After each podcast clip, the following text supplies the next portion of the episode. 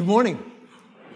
Merry Christmas. It's so good to see you. I just, I know, I know, I know. I, every week I think I, I shouldn't keep saying I love you every week, um, but I can't help myself. I do.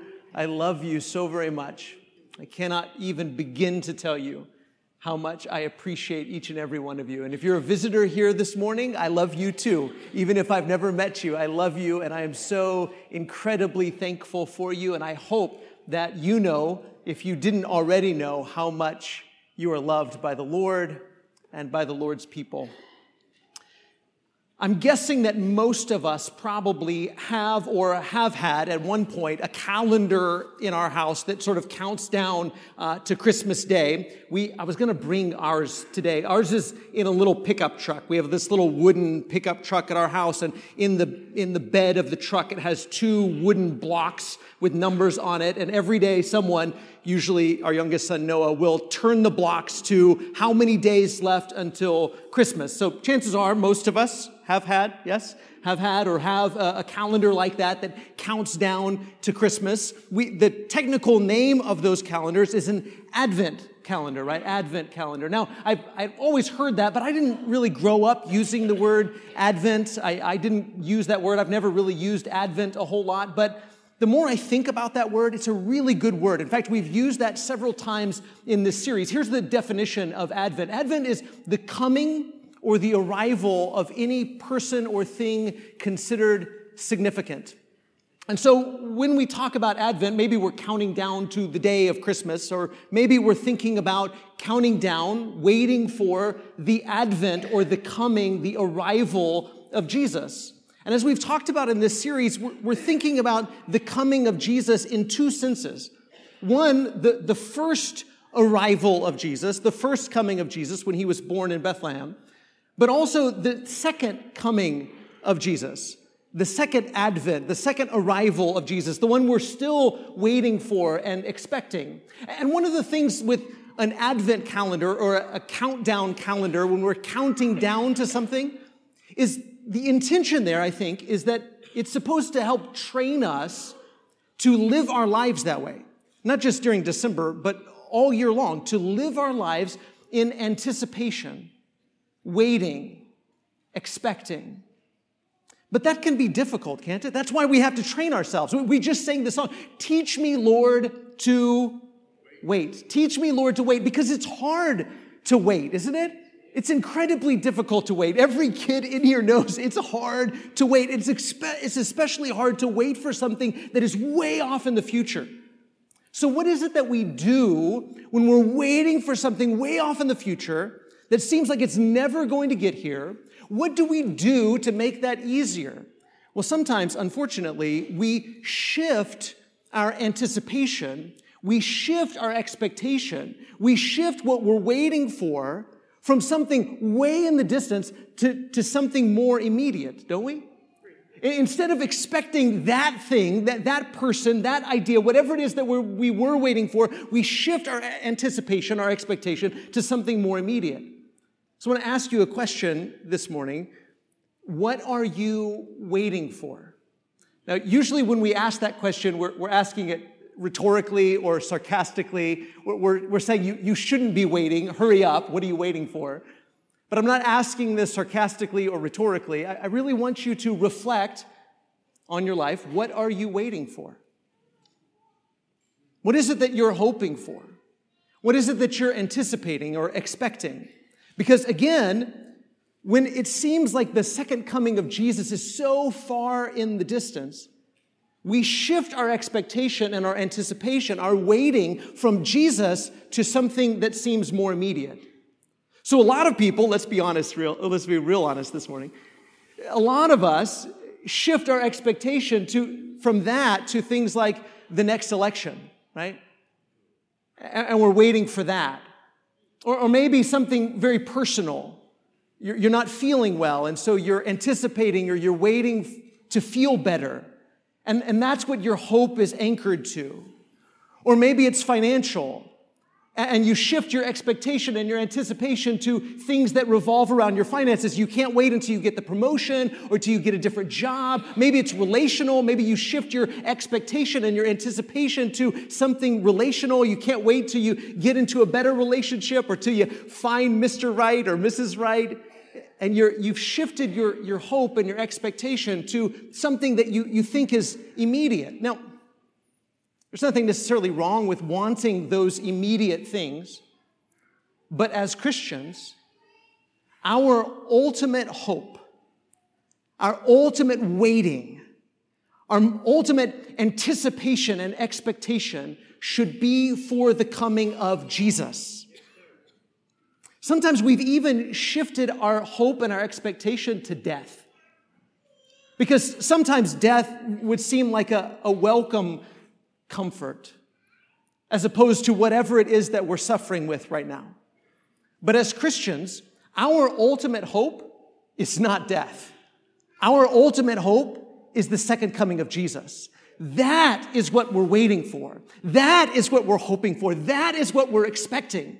And we can look back to the people that we're waiting for and expecting, anticipating the first arrival of Jesus and we can say if they can wait for hundreds and hundreds and hundreds of years for the Messiah to come the first time, then you and I can wait. Even if, even if he doesn't come in our lifetime, we can anchor our hope and our expectation, our anticipation, our waiting to Jesus right now in our life and learn from them. So if you have your Bible, look at Luke chapter 2 and verse 21.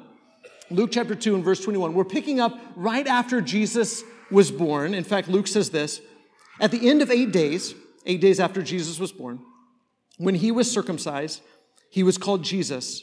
Jesus means Yahweh saves. Yahweh saves.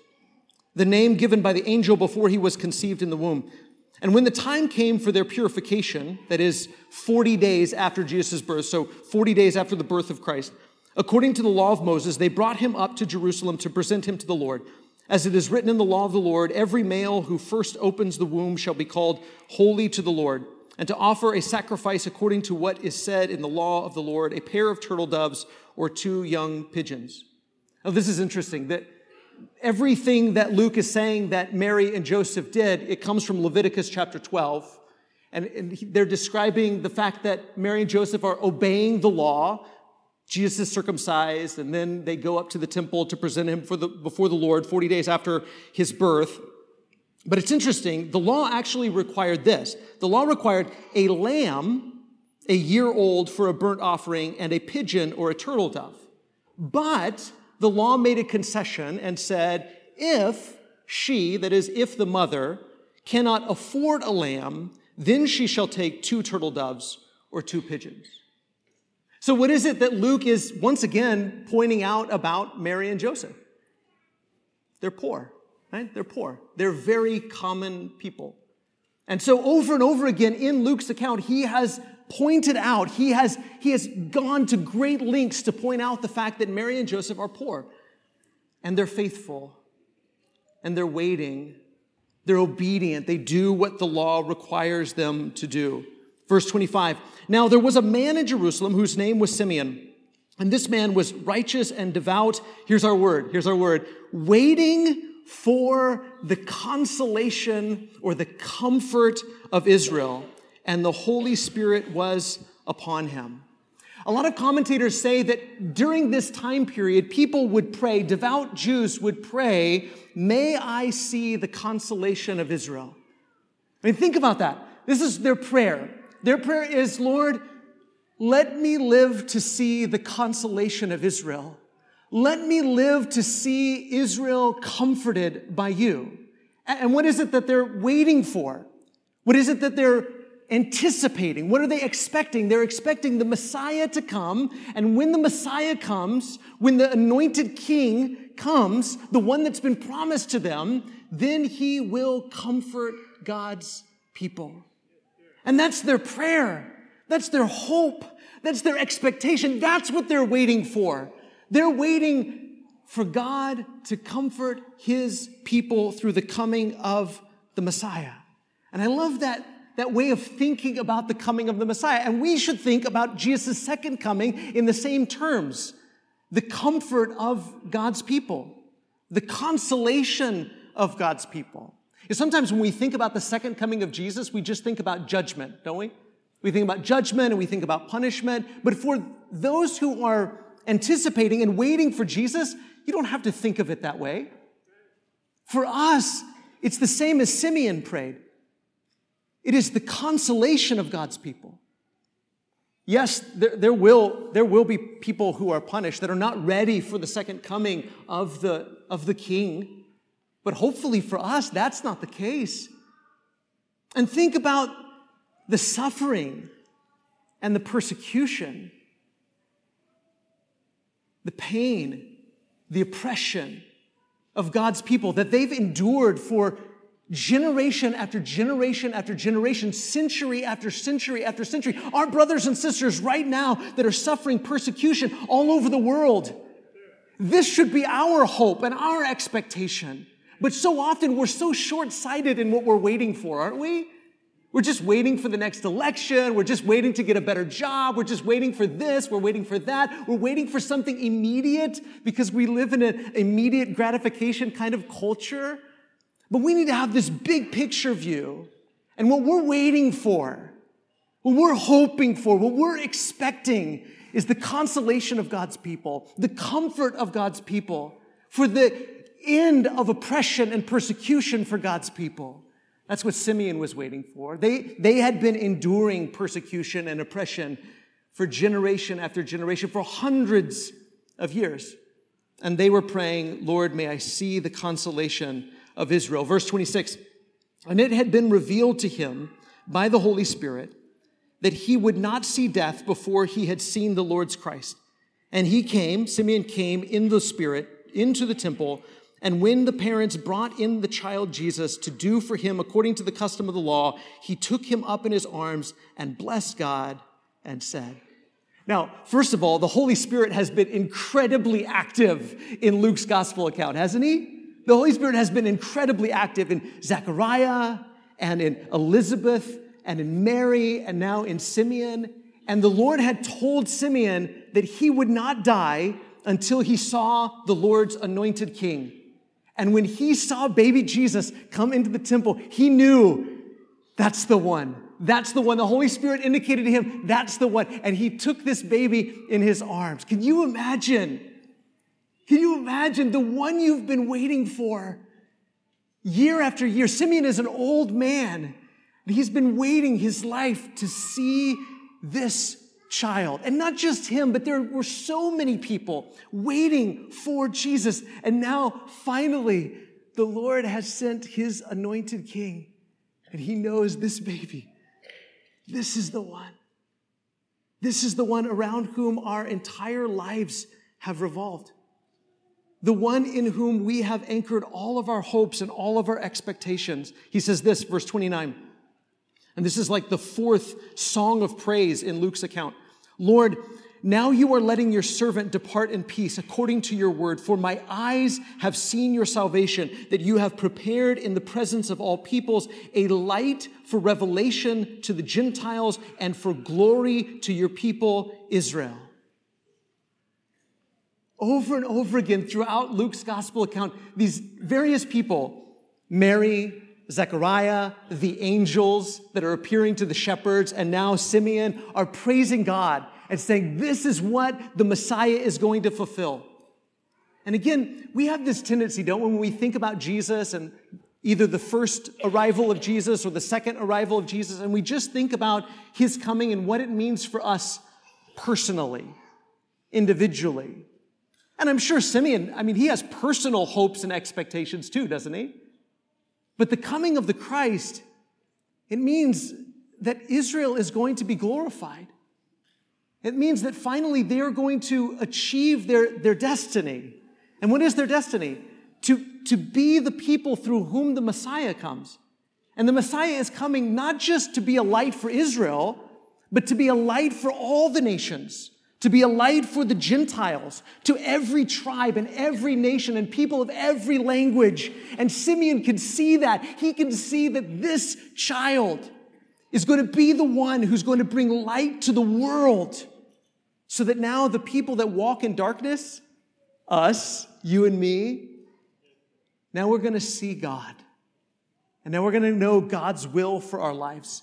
And it's this child who's going to bring that light into the world. I just thought it would be helpful if we went back, for the sake of those that haven't been here, or for the sake of all of us, to go back and listen to some of the things that all four of these songs of praise have indicated about who Jesus is and what Jesus was going to do. So here's the Messiah's mission according to Luke 1 and 2. The Messiah's mission according to Luke 1 and 2.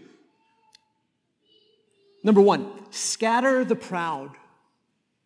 Number two, bring down the mighty. Exalt those of humble estate.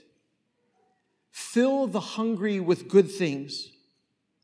Send the rich away empty.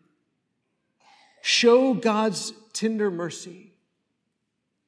Again, let me just stop there for a second. I'm only halfway through, but let's just stop there for a second. And again, reflect on the fact that these people, people that you probably wouldn't expect, Zechariah, Elizabeth, Mary, the shepherds, Simeon, they can see that Jesus is the one who is going to change the world. He's the one to attach your hope and your expectation to, the one to wait for. And we now have this revelation. So we have to be even more aware of the fact that it is wrong and dangerous for us to shift our hope and our expectation away from Jesus, the one who has done, is doing, and will do these things, to more immediate things. Stop putting your hope in tomorrow, in people, in the kingdoms of the world, in temporary fixes to your problems. Stop putting your hope and expectation on things that only apply to you personally. Jesus wants to set everything right for everyone, to bring ultimate righteousness and justice to the world. Attach your hope and your expectation to Him. Next, deliver God's people from their enemies and from those who hate them. Allow God's people to serve him without fear. Give light to those who sit in darkness and the shadow of death. Guide our feet into the way of peace. Be a light for revelation to the Gentiles. Bring glory to Israel. Now, again, if the way you think about Jesus doesn't fit with this paradigm, then you need to change the way you think about Jesus. If you think that the coming of Jesus is just so that you can have a little bit better life or so you can be happier or, or so that you can just go to heaven when you die, then you need to really rethink what these songs say about the coming of the Messiah.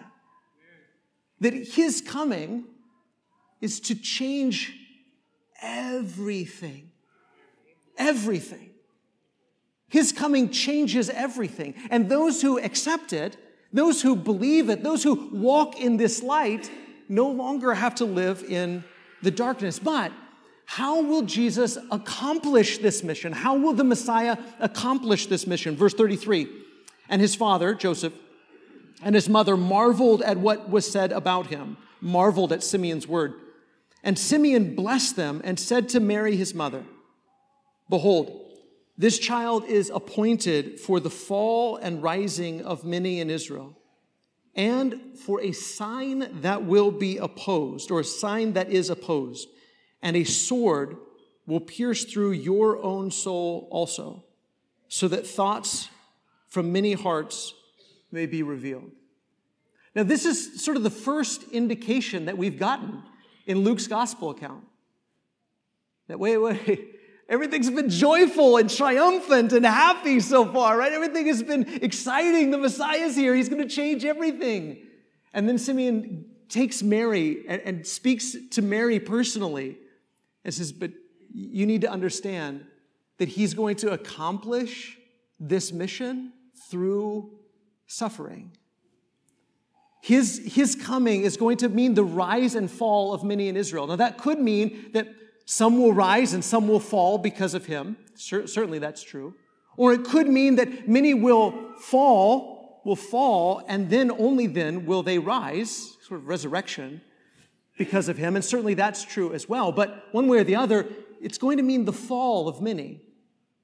His coming is going to mean the fall of many. He's going to accomplish his mission, but it's going to require the fall of many.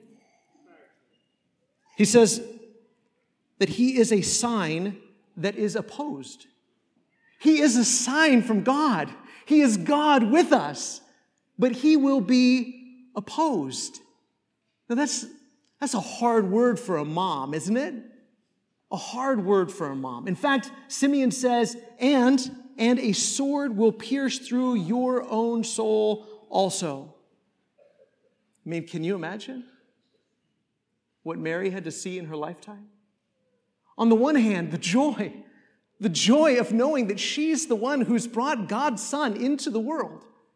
The joy of knowing that He's going to change everything, that He's going to bring justice, that He's going to bring life, that He's going to guide people in the way of peace, but also knowing what He's going to endure and the way that He's going to bring this about and seeing that, seeing that played out right in front of her eyes.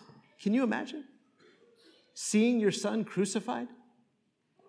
Even, even if you knew this was the will of God and it's through this suffering that God is going to bring about victory. This sort of suffering would drive a sword through your very soul, wouldn't it? It would. Verse 36 And there was a prophetess, Anna, the daughter of Phanuel of the tribe of Asher. She was advanced in years, having lived with her husband seven years from when she was a virgin, and then as a widow until she was 84.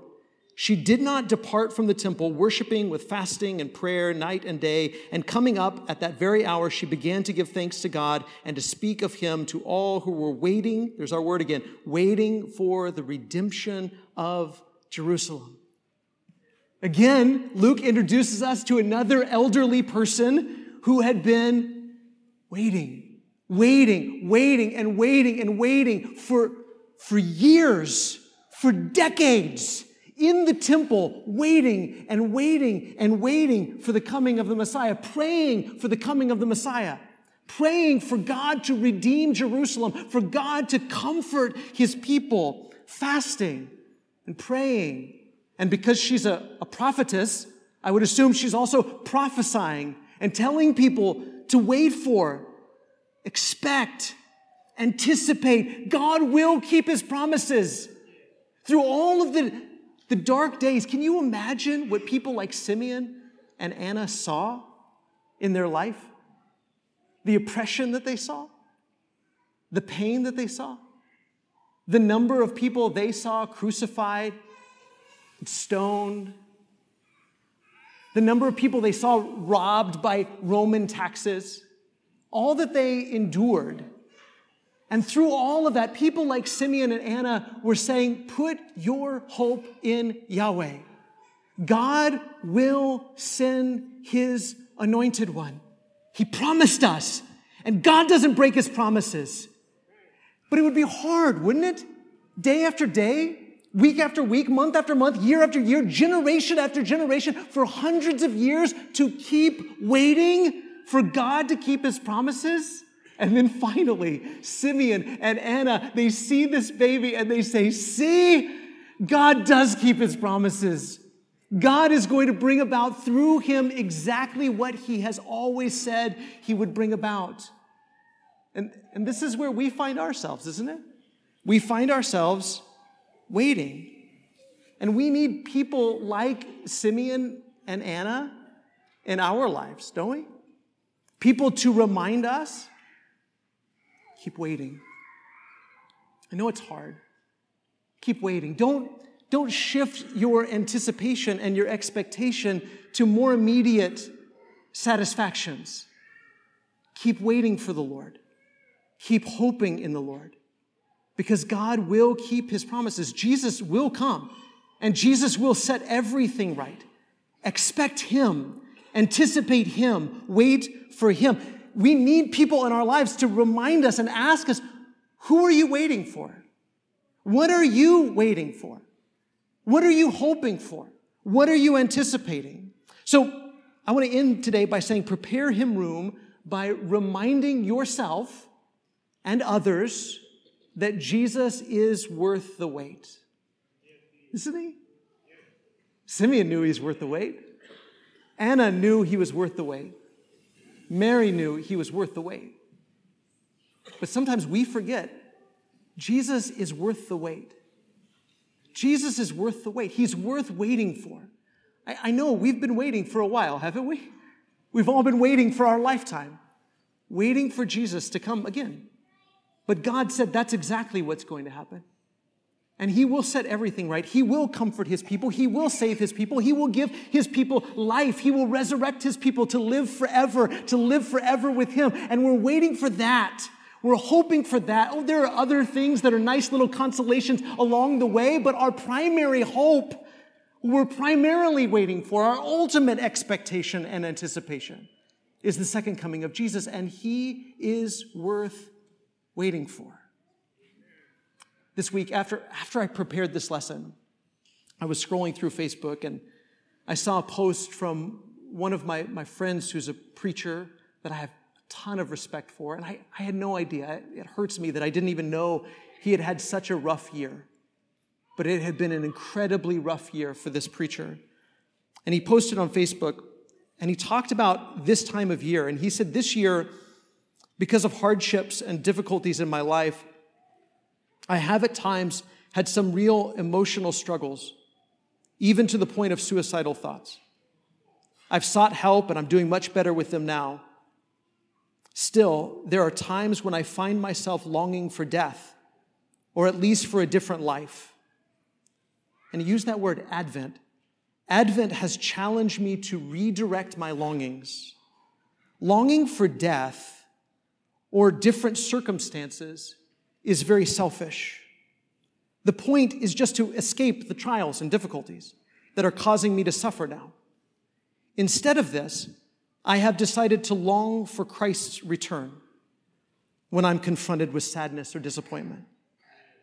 In those moments, he says, I think of how the return of Christ will make right the wrongs that are causing me pain.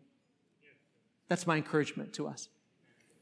When you go through dark days, difficult days, challenging days, remember that God keeps his promises. Remember that Jesus is coming again. And there may be better days that lie between here and there. There may be worse days that lie between here and there. But our ultimate hope is in Jesus.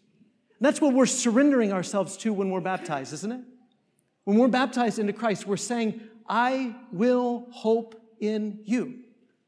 We're trusting that Jesus will not only wash our sins away, but that when he comes again, he will raise us from the dead and that we will live with him forever because of what he has done for us.